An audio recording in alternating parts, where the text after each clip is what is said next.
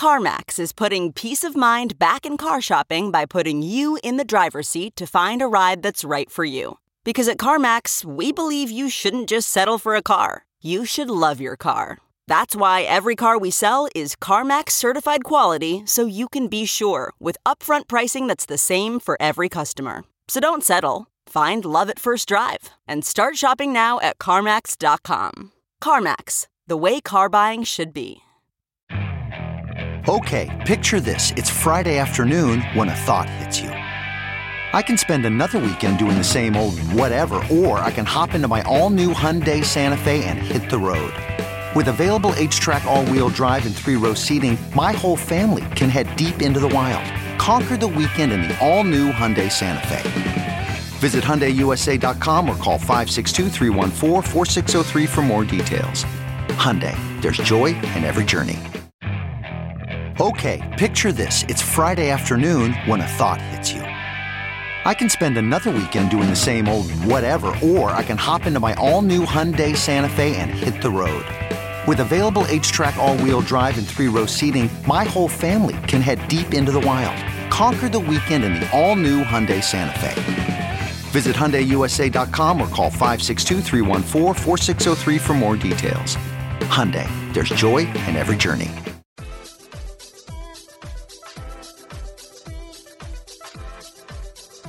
Welcome to the Science of Success with your host, Matt Bodnar. Welcome to the Science of Success. I'm your host, Matt Bodnar. I'm an entrepreneur and investor in Nashville, Tennessee, and I'm obsessed with the mindset of success and the psychology of performance. I've read hundreds of books, conducted countless hours of research and study, and I'm going to take you on a journey into the human mind and what makes peak performers tick, with a focus on always having our discussions rooted in psychological research and scientific fact, not opinion. In this episode, we discuss what to do if you feel like you're having a midlife crisis every two years the importance of staying grounded while you make big changes in your life. How to pivot your career and take smart risks, how to discover your strengths, and the right way to make big, exciting changes in your career with Jenny Blake. The Science of Success continues to grow with more than 800,000 downloads, listeners in over 100 countries, hitting number one new and noteworthy, and more. I get listener comments and emails all the time asking me, Matt, how do you organize and remember all this incredible information? A lot of our listeners are curious about how I keep track of all the incredible knowledge I get from reading hundreds of books, interviewing amazing experts, listening to awesome podcasts, and more. Because of that, we created an epic resource just for you, a detailed guide called How to Organize and Remember Everything. You can get it completely for free by texting the word smarter to the number 44222. Again, it's a guide we created called How to Organize and Remember Everything. All you have to do to get it is to text the word smarter, that's S M A R T E R, to the number 44222, or go to scienceofsuccess.co, that's scienceofsuccess.co, and put in your email. In our previous episode, we talked about emotional intelligence. What is emotional intelligence and why does it matter so much? We looked at how science demonstrates that emotional intelligence matters far more than your IQ and what you can do to develop and improve your EQ, as well as how to build the muscle of focus and much more with Dr. Daniel Goleman. If you want to improve your emotional intelligence, which is highly important, listen to that episode. Today, we have another amazing guest on the show, Jenny Blake. Jenny is a best-selling author, career and business strategist. She began in the startup world and went on to work in training and career development at Google before pivoting to pursue her own projects full time. She's the author of Pivot, The Only Move That Matters is Your Next One, and has been featured on TED, CNBC, Forbes, US World and News, and much more. Jenny, welcome to the Science of Success. Matt, thank you so much for having me. It's great to be here. Well, we're very excited to have you on here. So, for listeners who may not be familiar with you and the book, tell us a little bit about kind of your background and your story. Although I have worked in various forms of career development for the last 10 years, the book really came from feeling like I was going through a quarter life or midlife crisis every two years. I remember leaving college early to work at the startup, as you mentioned. After two years, hit a plateau, moved over to Google, almost left Google within two years, and ended up pivoting internally to coaching and career development. And then when I left Google, this is now almost six years ago, but I remember thinking that was the hardest career decision I'd probably ever have to make. People thought I was crazy. I joke that it was like breaking up with Brad Pitt. You know, you really think you can do better than Google? Why on earth would you try and start your own business, let alone moving from San Francisco to New York, the most expensive city in the country at that time? And and so I thought that was tough. And I rode the adrenaline of trying to do my own thing for the first year and a half. And then once again, hit this pivot point where I wasn't sure what was next. And this time I didn't have a steady paycheck to fund that exploration. So as my bank account balance dwindled, pretty much down to zero, I felt like there has got to be a better way. And there's either something really wrong with me that I am destined to never be happy. I mean, if I wasn't happy at Google, where where would I be? And if I couldn't make it on my own, what's left? And but the other hypothesis was that this midlife or quarter life crisis feeling is actually accelerating. And that because of all the changes in our economy with technology and automation and outsourcing, we're all going to have to get better at it. And as I started to do research and try and solve this for myself, I realized that the latter is really the case. And so it was only when I started to double down on what had been working for me that I kind of pulled myself out of the business whirlwind of what's next. And I ended up tripling my income that year and hit six figures. I have since. But I kind of saw close up the mistake that so many of us make when it comes to our career and we put pressure on ourselves and we feel bad. We often take it personally when we hit pivot points, but they're so often a product of our success more than anything else. So that's what inspired the book and now I have to say having launched the book I'm at another pivot point. I you know who knows what's what's next, but I feel much calmer and clearer amidst that uncertainty, which was really the goal the whole time because none of us can predict the future, but I would love for everybody listening to this to feel calmer in the face of that uncertainty. I'd love to dig into the point you made about kind of having a, a midlife crisis every couple years. That's something that I feel like a lot of millennials especially deal with. And, and I'm curious kind of to hear your thoughts on it. There's so much shame and blame in the media on millennials. Like, oh, those millennials, they can't stay put, they're job hoppers. I think that it's a whole generation. And by the way, not just limited to millennials, it's everybody who is looking and saying, if I'm not engaged at my work and if I'm not making an impact and I'm not learning and growing, then I'm going to be out of a job pretty soon. That those are not the jobs that are sustainable anymore. And so I don't believe that it's just one generation who Uh, is just entitled to have whatever they want. I think that that millennials have seen how tough the job market is and saw many parents and family members get laid off in 2008 and reorged and and so now both sides of the equation millennials are asking and again even even people turning 65 are saying I'm not ready to retire. You know, work I want work to have meaning. And I call them in the book high net growth individuals. These are people who money is important, but it is certainly not everything. And when their needs for being for growth are being met, they turn toward making an impact. And so people of all ages and all stages and all bank account balances are saying, how can I learn and grow and how can I truly make an impact? That's what I want to spend my time doing. Work is such a huge container for our lives. It's such a huge part of where we spend our time. So I'm all for people pivoting to continue learning and growing and, and making sure that there's a place for them in the world. And and so, of course, there's a tiny percentage of people who are truly entitled. And I also think that can happen at any age. But for the most part, I mean, companies are not so loyal anymore either. So everybody's having to adjust to this new landscape where yeah, every few years. And by the way, not all pivots have to be huge, drastic career changes. Pivot, in the, the way that I wrote the book, this four stage method for mapping what's next, it can even be within one's existing role or business, but it's a way to unpack what's already working, what success looks like, and then how to run small experiments to get there. So you talked about the idea of a pivot point. What what exactly is a pivot point? I define a pivot point as that recognition that you're ready for change. And sometimes it starts as a small whisper, just something in your gut saying, I think there's more out there for you. And it can be kind of scary to first hear that call. And if we don't pay attention, the signs get louder and louder and often will manifest physically. I have a friend who was getting panic attacks every time she got off the subway on her way to work.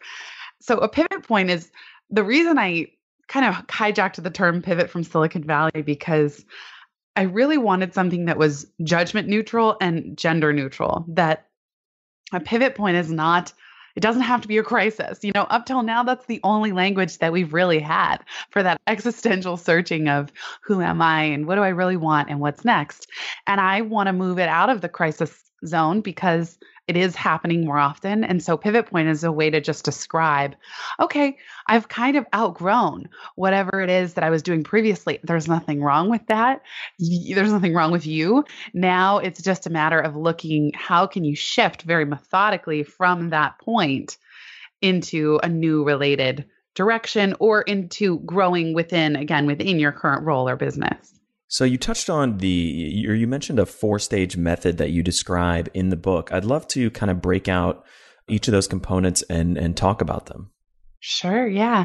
The metaphor that came to me, and this was really when I was figuring out how the heck I was going to pay rent in two weeks. This is when all my money had kind of run dry, is that of a basketball player. And so when a basketball player stops dribbling, they ground down in their plant foot and then they scan for passing options with their pivot foot the mistake I had been making was running around the basketball court like a crazy person. There was nothing grounding me, there was nothing holding me in place. I was so focused on what I didn't want, what I didn't know, what I didn't have. What wasn't working, none of that propelled me forward. And so, like the basketball player, the first stage is plant what's already working? What are your known variables? What are your biggest strengths? What are your values? And what does success look like a year from now? Even if you don't know exact specifics, what do you how do you want to feel every day? What does your ideal average day look like? Who would you love to be surrounded by? What kind of impact do you want to be making? And these are questions that you can start to unravel again even if you don't know all the specifics. Now from that grounded place it's much more effective and efficient when you move into scanning. And so the scan stage is about people skills and projects that are based on what you already identified in plant what's already working. And from then from there the third stage pilot is like passing the ball around the court seeing where you have the best opportunity to make a shot. And a good career pilot will help you answer three e's. One do i enjoy this new area? Two can i become an expert at it? And three is there room to expand in the market? So a pilot is you know at google people often hear about the 10 and 20% projects. They're really 110, 120%. They're kind of tacked on to whatever we were already doing. But those were things that we were passionate about, had an interest in, wanted to experiment with. And then if those pilots were successful, they often, for many people, turned into full time roles within the company. And so you can repeat that pl- process, plant scan pilot, over and over for months, if not years, and be perfectly satisfied. And then every now and then there's the fourth stage launch, which is about going all in on a new direction. So if you're going to move teams at work or quit your job and move to a new company or start your own business, that's the launch moment. And ideally, pivot is about reducing risk until you get to that point. So nowhere in the book do I say take great leaps. You know, leap of faith. It, this isn't about that. Pivot is for people who are more pragmatic, and it's not to say that people haven't done great things when making what I call 180s. Like if I'd quit Google to become a full-time yoga teacher, that's more of a 180. But the pivot method is really a way to reduce risk and learn through those small experiments, doubling back on your strengths, continuing that loop until you feel really clear and clear enough in your launch decision. Because we can never remove all uncertainty, and that's what makes those big moves very exciting. But we can feel more clear and confident going into them. And I think the mistake that so many people make is taking these giant leaps or thinking that it's necessary to kind of take this huge leap without de-risking it first. Yeah, absolutely. And in the book I every time I use the word risk, I put the word smart in front of it, smart risks, because when we try and pivot too sharply, too drastically from where we are right now, that's what tends to send us into what I call the panic zone. So we have our comfort zone, stretch zone, and panic zone. And then if we're really not making any change, stagnation zone. But where people tend to get tripped up is they pick moves or next steps that are in their panic zone. And so they end up feeling paralyzed. And it's a feeling of a lot of compare and despair or not taking action, analysis paralysis, these terms you've probably all heard before. And that's a signal that there's too much risk. So, how can you break your next steps down, even exploratory steps, much smaller so that you actually feel even if they're still a little edgy they're within your stretch zone. They're they feel doable. And so keep breaking them down until yeah it's no longer that untested risk like you mentioned. Well the all the different stages obviously is, is a lot to kind of unpack. I'd love to start maybe with some of the early stages. One of the ideas you talk about is is starting from your strengths. I'd love to explore that this is the foundation of so much uh, positive psychology movement. There's the book StrengthsFinder 2.0 and assessment that goes with it. And I can only just say for me that as a solopreneur, so self employed, it just didn't work when I was looking too far outside myself or too far down the road at projects that would have taken six months to get off the ground. I needed to, in order to get myself out of the pickle I was in, I needed to really look at what was already working in that moment and what my strengths were. And so I this is my second book. My first book Life After College came out in 2011. I had a book, I had speaking engagements, I had coaching clients and and I had been ignoring a lot of those strengths because I was not wanting to talk about life after college for the rest of my career or life after Google. I'd become known on podcasts as the girl who left things, and I didn't know what I was going toward. But it wasn't until I started to call my former coaching clients and say, "What are you looking for help with? What can I help? What can I create for you?" I had a an idea for a program called Brilliance Barter, which was kind of a group private community mastermind giving and receiving feedback and those previous clients who had already hired me in the past were instrumental in giving feedback. And now it's the program called Momentum. It has shifted. But launching that is what helped me regain traction. And that came from people who had already hired me and things I was already good at. And so that then gave me the freedom and the pivot runway to take on longer term projects like writing the book, which took three years from start to finish. So, for somebody who's listening and may not have a good idea, how do we find our strengths? I do recommend that book, StrengthsFinder 2.0. I would also look at it's it sounds cliche and you've probably all heard it before, but truly what you like to do as a kid. And in the book I have an exercise that breaks it down into a table of if you can remember or ask your parents, let's say preschool to 5 or 6 or 7 years old. Then let's say 8 to 8 years old to middle school. Okay, then what did you like in high school? Because the games and projects will probably have shifted and obviously grown in sophistication, but there are common threads throughout. So, for example, I used to play business a lot as a kid and I used to play school. I liked my poor younger brother, I would make him worksheets and wanted him to teach him what I was learning. And I wanted him to feel like get ahead of his class based on what I was learning. And that's not much different than what I do now. Speaking, I read a ton of books and then I make worksheets and templates that I post online and that make it into the book to help people figure things out. And so I think everybody can reverse engineer their own strengths and also when do you feel the most in the zone? So within your current work, even if it's only 10% of the time, when does time fly? And what do people most often come to you for advice on? That's often very instructive too, whether personally or professionally. And not just what they come to you for, but what they end up leaving with beyond what they sought you out for. So sometimes, let's say, people will come to me for advice and I give advice, but then they'll often say, Thank you. I always feel so optimistic after I talk to you, you know, or they'll say some adjective that I might not have thought of was a strength.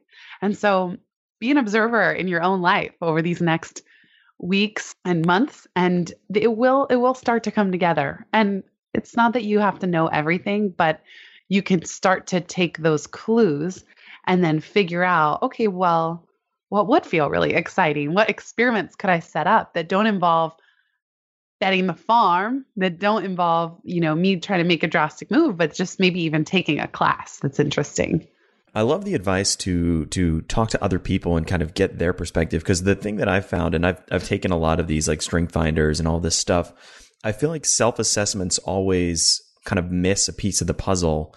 And when you get the perspective of someone else or maybe multiple other people, it can shine light on things that you don't even realize that you're good at. Yeah, absolutely. Definitely. Another concept that you you touch on is the idea of bolstering your bench. Tell me a little bit about that this is the people side of the equation and even the term networking kind of gives people hives. I know people don't like it. And so, what the Bolster Your Bench section of the book is really about how can you create a supportive network that feels good. It's not about networking, but what are the people strategies that have worked for me and for others? And a big one is debunking the idea that you need to have a mentor. I find that very awkward to try and ask a stranger, Will you be my mentor? If often people will offer if they want to play that role for you, but I'm a big proponent of frentors, people who are at your level who you can set up shared accountability with and shared support. And that it's okay if they don't know more than you. It's about checking in, sharing wins, setting up regular calls. I have a friend and I do 30, 30, 30 calls. So we catch up for 30 minutes and then we'll do 30 minutes of brainstorming for his business and then 30 minutes for mine. Another friend and I have accountability email threads. We just start an email thread at the beginning of the month and we check in about what our goals are and what we're getting done as we go. And so, and then there's another technique I talk about in the book called drafting, which is about finding people who are a few steps ahead in whatever it is that you want to do and either shadowing or apprenticing, or if your skills are at such a level, you can say, if you have any overflow work that you can't handle, I'd be happy to help out. And finding people who you can learn from you know, think about the Tour de France or birds flying information where they're kind of in the lead.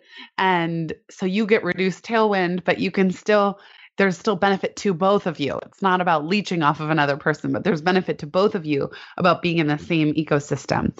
And you can draft behind people you've never met. So, everybody who's listening to your podcast, Matt, it's a form of drafting, of learning from other people, even from afar. So, through podcasts and books and I've learned so much from people who I may never meet in real life. And some of that's very brass tacks, you know, tactical business stuff. And others is people I admire who it doesn't seem like their work relates to mine, but then there are clues. For example, Amy Schumer. You know, I don't ever see myself being a stand up comedian, but there are things about her and her style and her work ethic and her projects that really resonate. So, what can I learn? What can I unpack from that? I'm curious, what did you learn from Amy Schumer? Well, one, humor is important to me. I when I'm speaking, I do I, I do always like to make people laugh, and I re- realize that I feel the best when I can come down from a talk and and I've like not just inspired people and hopefully empowered them and given them practical tips, but made them laugh a little bit. I love Amy Schumer's honesty. I love how just authentic she is of of telling it like it is and and kind of revealing herself eh, for the service of shared laughter and understanding. So even though I'm not a comedian, it's also important to me to just be open, be vulnerable, really say what's up. And I think truth with a capital T is very helpful for people to hear and it's the people that I'm the most drawn to. And then and then I just respect her work ethic. I mean, she's a hustler. she's producing so much. So it's been really fun to see her career just rise and thrive. Okay, picture this. It's Friday afternoon when a thought hits you. I can spend another weekend doing the same old whatever, or I can hop into my all new Hyundai Santa Fe and hit the road. With available H track, all wheel drive, and three row seating, my whole family can head deep into the wild Conquer the weekend in the all-new Hyundai Santa Fe. Visit HyundaiUSA.com or call 562 for more details. Hyundai, there's joy in every journey. Okay, it's time to commit. 2024 is the year for prioritizing yourself. Begin your new smile journey with Byte, and you could start seeing results in just two to three weeks. Just order your at-home impression kit today for only $14.95 at Byte.com. Byte clear liners are doctor directed and delivered to your door. Treatment costs thousands less than braces, plus they offer financing options, accept eligible insurance, and you could pay with your HSA, FSA. Get 80% off your impression kit when you use code WONDERY at Byte.com. That's B-Y-T-E dot com. Start your confidence journey today with Byte. I normally find bras to be so uncomfortable and constricting. But Skims has changed that. You know, I love Skims underwear, so I finally tried their bras, and Skims has delivered again. Skims bras are worth the hype for the amazing shape and support they give. But what I wasn't expecting was how comfortable they are too. I've tried so many bras in the past, and the main issue that I have is that they weren't supportive enough to the point where they felt slouchy. I love my Skims wireless form bra because it's so comfortable and supportive. The older I get, the more I care about actually being comfortable in what I wear every day. And with my wireless form bra, I no longer have to sacrifice my comfort for the support I need. Shop Skims bras at skims.com, now available in 62 sizes, 30A to 46H. Plus, get free shipping on all orders over $75. If you haven't yet, be sure to let them know we sent you. After you place your order, select podcast in the survey and select our show in the drop down menu that follows. Hiring the right person takes time, time that you often don't have. But you shouldn't let a time crunch get in the way of finding the right candidates for your business. That's why LinkedIn is the best place to post your job. In fact, I was on LinkedIn jobs this morning looking for candidates to fill a key role in one of my businesses. LinkedIn jobs screens candidates with hard and soft skills you're looking for so that you can hire the right person quickly.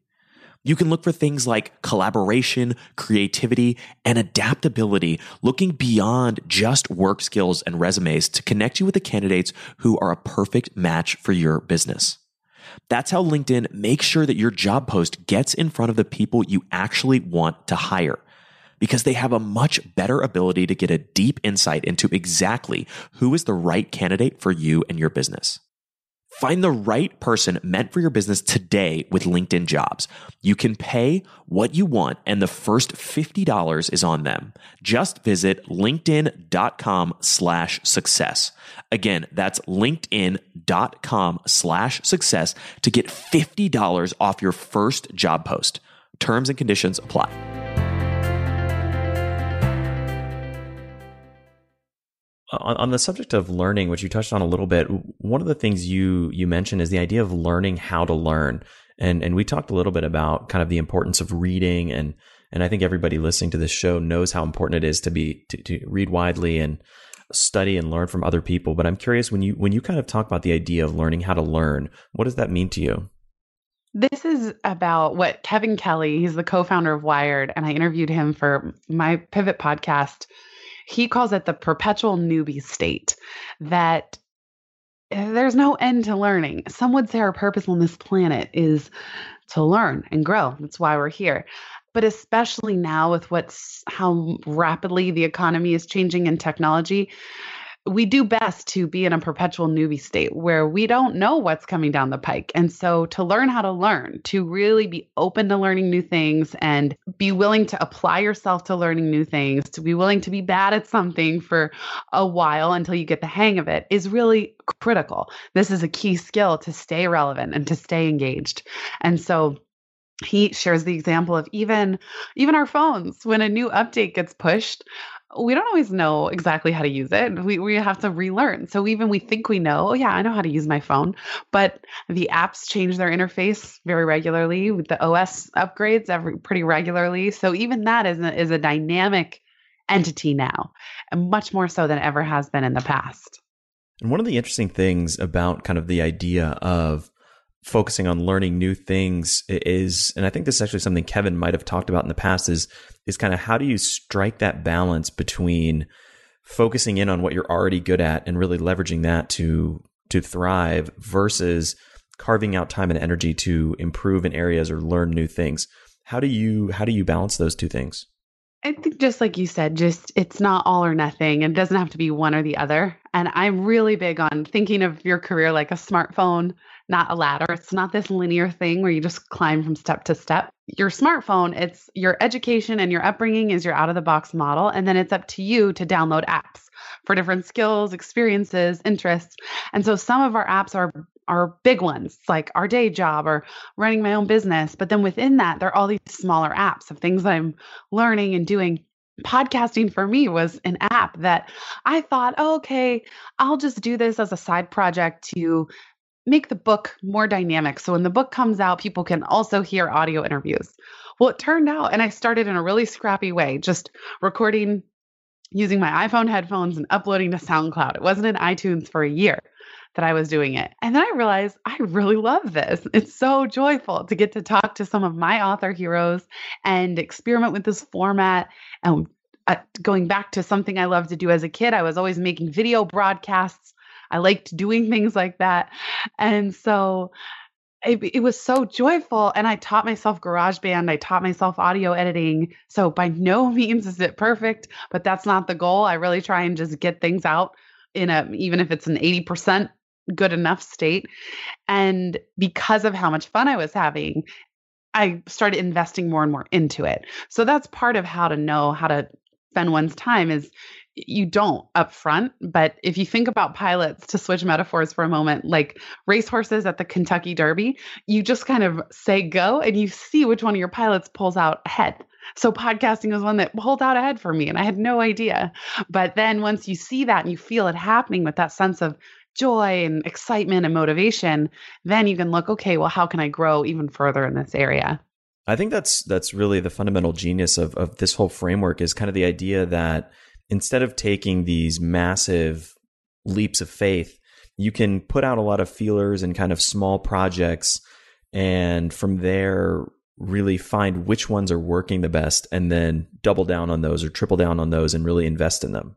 Yeah, exactly. And and then again taking the pressure off that we're supposed to know this up front. I think a lot of people feel hesitant that, oh no, I'm looking for something new and I don't know what it is. And then we immediately beat ourselves up. I know I did. And I felt, you know, I wasted a lot of time wondering, am I delusional? Is the jig up? Like, am I done with entrepreneurship? Was were all my the people who told me I was crazy, were they right? And where was my inner critic right that because I don't know what's next, I shouldn't be doing this. And really, it was just a matter of separating those two things. It's okay to know that you're at a pivot point and then not to know what's next and to be in the phase of setting up several experiments and then looking, okay, which ones can I circle back to and double down on? And you talk about kind of carving out a, a portion of your time for these new test projects. I'd love to to explore that idea a little bit more. Yeah, what would be most helpful? I guess just kind of digging into the concept of, you know, for, for somebody, let's say that's in a full time job right now, like what, how much time should they be spending or, or how are they going to kind of figure out how to allocate their time in terms of these kind of test projects versus, mm-hmm. you know, their, their existing day job? Yeah, well, within within a day job is two options. One is you start experimenting with something on the side, or two is you pitch a 10% project at work. So when I was at Google, when I was very early in the company, I started an office book club. Once again, I love books and I love interesting conversation about these books. So that was really fun. And it had nothing to do with my job. I mean, kind of. I was on a training team, so it was helpful for us to be well read. But that was really fun. And, and I didn't need it to be anything more than that. Sometimes we expect our quote day job to provide this ultimate fulfillment and self actualization. And maybe it's good enough. And if you just add one little app or 10% sort of team or interest thing that you do at work, that's good enough. I also did coach training on nights and weekends in 2008. And so later, when a career development team was formed. There was not one at the time that I did that. And my manager didn't want to approve it at first, and I really fought for it. But a year later, when a career development team was formed, I was perfectly positioned to move on to it because I had downloaded that app of coach training on my own time. And I had also started a 10% team with a group of other people wanting to make drop in coaching as widely available to Googlers as a massage, dropping coaching to talk about things that were really important. And now that program, Career Guru, is still around 10 years later. It grew into something where there's a full time person managing it, my friend Becky, and it's on the cover of my book. So who could have known that that 10% project would have evolved into what it is now? For people who don't want to do something like that at work, then it's about just not making it all or nothing once again as far as your time. So I've been really amazed by the progress I can make when I dedicate 15 minutes a day to something or one hour a week. When I was working full time and working on my blog and book on the side, I was often only able to carve out about three to four hours every Sunday afternoon because I was too tired during the week and that was it and and you know i started the life after college blog in 2005 and it's still around today it's now 11 years later just from making it work on the side. And I've done, you know, writing the second book, Pivot. You would think it's easier when I, you know, being self employed, but actually it was a challenge because I still had to pay the bills. So this time I didn't, although I had more, quote, like technically had more time and more freedom to allocate my time, I really had to stay focused on earning income. And so it's not like I had just free rein to just like gloriously sit and drink tea and write all day. And so actually in the end i think those creative constraints help us be more motivated and more productive with the time that we do have. So uh, my book really got done. I, I use RescueTime the extension for the computer and when i looked backward really on average it got done with about an hour a day of work. And now a lot of days I wasn't able to touch it at all. Some days it was just 20 minutes in the morning. And then some weekends I would like power through and do two 10 hour days. But those weren't as often as one might think. So I would encourage everybody listening do your own 15, I call it 15 for 30 challenge, 15 minutes a day for 30 days. And you will be so, so shocked at how much you actually end up accomplishing at the end of that time. I think that's a great piece of advice. And, and again, it doesn't have to be something major. It can be really, really simple, just 15 minutes a day. And, you know, after a month's work, you can, you can really put together something fascinating. One of the things you, you touch on is, is the concept of reveling in what others reject. I'd love to explore that. Yeah, this is about the story. Someone named Amy who was doing social media and PR in her company. Well, no, she wasn't doing social media, but it was a public relations company and nobody wanted the social media accounts working with bloggers and and so she said, "I'll do it." And of as we all now know, blogging, Instagram, Twitter, these things have become so huge as far as media strategy. And so she she was then quickly promoted because she took on this work that nobody wanted. So I think it can be really interesting to know that somebody else's grunt work is your zone of genius. I'll give an example. My coworker Becky, so anyone who has done Myers-Briggs, you'll know the last letter of a Myers-Briggs profile is either a J or a P. P's tend to be more spontaneous, free roaming, they thrive on deadlines. J's are super organized, they love to-do lists, they are very structured. And so it's usually really good if a J and a P can partner up because the P's can be pretty creative and far ranging, and the J's help create structure. So, my coworker Becky and I, we've worked together since the one who's still at Google, and she just calls me her J, you know. And I, I say in the back of the book, I love being the J to her P, that when we're doing projects together, I love being one to create the notes or create the work, the model that we're going to use, like ways that my brain works about conceptualizing complex things, hers just doesn't do. So the work that she doesn't like, I love. And it's like candy to me to get to do. And so if you can find those things that other people reject, but you are secretly great at, that's a really good thing. So yeah, for me, I love I love spreadsheets and templates. Who knew?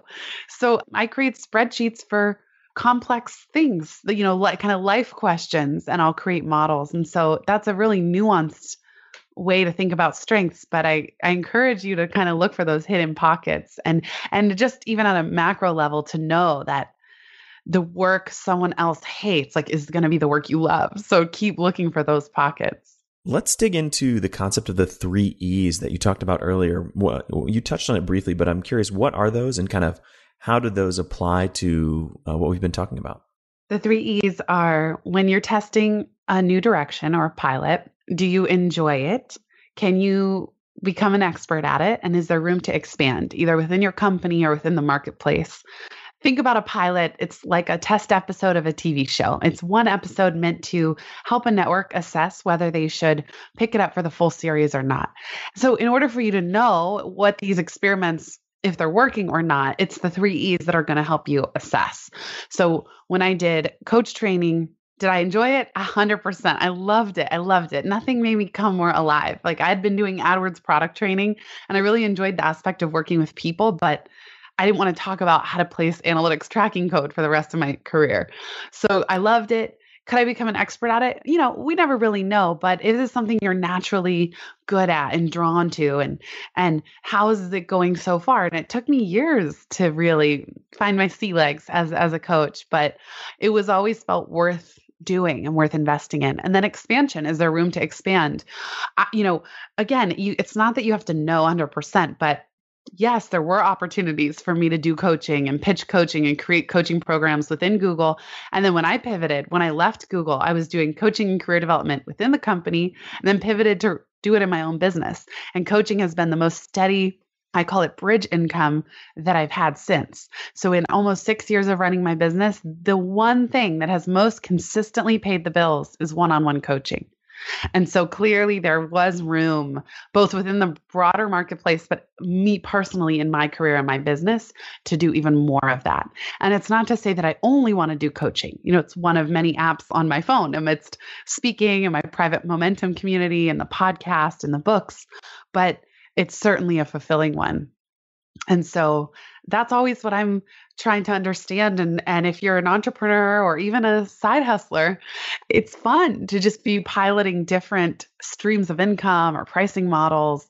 For so long i tried to run my business like an online marketer. These people i'd seen really be really successful doing online courses and programs and while i love facilitating i hated the launch process. And so i changed my business model because of it because of how i felt running those experiments you talk about the idea in the book of flipping failure. I'd love to to dig into that. Yeah, this is a lot of people are afraid to pivot because there's this fear of failure. What if I fail? And really ask yourself, what does failure mean to you? Re- really, I'm not saying that like a rhetorical question. Oh, there's no such thing. What does it mean? For some people, failure is I make the wrong move and I regret it, or I make a move and I, or I quit my job and then I run out of money and then I have to go find another job. But if you follow most failure scenarios, they're never a failure. Decisions are data, they always move us forward. Nobody I interviewed regretted their launch decision, regretted their pivot, even when it didn't work out as planned, even when they had to pivot again a year or two later. So many people got pivoted. Things changed that were beyond their control. And still, for high net growth individuals, we will pretty much almost always see these for the blessings in disguise that they are that i'm i'm actually so glad this happened i learned so much and so if we start to unpack failure and then whatever remnants of your fear of failure are left and are real you can create contingency plans and worst case scenario plans for so if it really is that you know, you lose all your money and you're destitute and you have to move back home. Okay, well, are you willing to move back home? And if not, what benchmarks would you put in place to to correct course before that has to happen and in doing that we we separate what are just internal concerns versus external kind of process based steps we can actually take. So internal concerns of i'm not cut out for this. I'm too young. I'm too old. I'm too dumb. I'm too smart. I mean i've heard them all myself and those we can usually keep going. Acknowledge the fear. Career change in general tends to bring up a lot of fear because it seems to threaten our ability to provide for ourselves and our most basic needs on Maslow's hierarchy food, clothing, and shelter.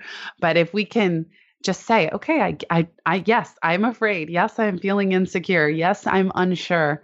And keep taking those small steps forward anyway, that's success. One of the things you, you you mentioned there is the idea of people kind of getting pivoted, which I'm assuming means sort of the world changes despite the fact that you didn't necessarily want to change. And I think that's another really important point of of this whole kind of methodology is that in many cases, you know, often yes, millennials or, or, or people who want to kind of explore new opportunities can benefit from this and, and being proactive about it. But oftentimes, you know, the world is changing very, very rapidly. And, you know, learning this skill set and this framework can be incredibly valuable in the face of, of so much rapid change. Definitely. And again, just not take it personally that I saw so many people who their company got acquired and then they were fired or then the company collapsed or I mean there's just so much going on and so although in those moments if you get pivoted it's not a choice that you proactively made. Of course, it's very shocking. So just allowing that, having self compassion that it's okay that this happened and processing. But then, you know, once you have done some processing, to really say, okay, where can I go from here? And one of the my favorite coaching exercises is if you were the main character in a movie, why is this scene, this moment happening right now in this exact way to you? And why are these exact people involved, this exact timing? What are you meant to learn and do differently on the other side or to get to the other side? And so if we see ourselves, that's such an empowering question because it's like life isn't just happening to me. I mean, so many self help gurus use this line, but life isn't happening to me, it's happening for me. So, how can you see those moments of unexpected change as actually in your best interest and for your highest evolution and learning and growth? So, for someone who's listening and wants to concretely implement some of these ideas, what's kind of one piece of homework you would give for listeners to get started? Based on everything we talked about, what jumped out for you? What little sparks of interest or excitement were there? What are you wildly curious about? And even if it's nothing that I specifically said, but just some idea that it jogged or sparked for you, the two questions I love to ask as far as really getting practical are what's one small step you can take this week? And what one next step would make the biggest impact? And often those are two different things. But so one little tiny thing that you can just do right after you stop listening to this podcast, and then one thing that would really make a big impact. And if if bonus the vision, the one year vision is one of the most helpful parts of a pivot and the one so many people skip.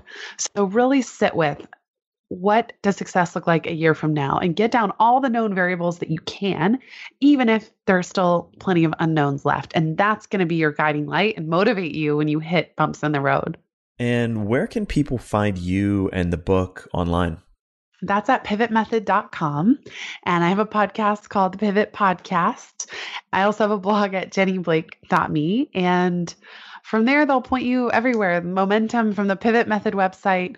If you go to slash toolkit, there's a ton of free resources. Slash momentum is the private community I mentioned. And then for anybody who wants private one on one pivot coaching. I have an amazing team of six pivot coaches, and we do two session jump starts. So you can sign up with any of them to just get two sessions in with email in between and really kind of light the fire under your next moves. Well, Jenny, thank you so much for being on the show. I know listeners are really going to get a, a, lot out of this, and I think it's a it's a really important framework for anybody who's thinking about you know what's my next move, what direction do I want to go in. This is a, a great methodology and one that is very worthwhile to implement. Awesome! Thank you so much, Matt, for having me, and big thanks to everybody for who's here listening. Thank you so much for listening to the Science of Success. Listeners like you are why we do this podcast. The emails and stories we receive from listeners around the globe bring us joy and fuel our mission to unleash human potential. I love hearing from listeners. If you want to reach out, share your story, or just say hi, shoot me an email. My email is matt at scienceofsuccess.co. That's M A T T at scienceofsuccess.co. I would love to hear from you, and I read and respond to every listener email. The greatest compliment you can give us is a referral to a friend, either live or online. If you've enjoyed this episode, please leave us an awesome review and subscribe on iTunes. That helps more and more people discover the science of success. I get a ton of listeners asking, Matt, how do you organize and remember all this information? Because of that, we created an amazing free guide for all of our listeners. You can get it by texting the word smarter, that's S M A R T E R, to the number 44222, or by going to scienceofsuccess.co, that's scienceofsuccess.co, and joining our email list. If you want to get all this incredible information, links, transcripts, everything we've talked about, and much more, be sure to check out our show notes at scienceofsuccess.co. Just hit the show notes button at the top. Thanks again, and we'll see you on the next episode of The Science of Success.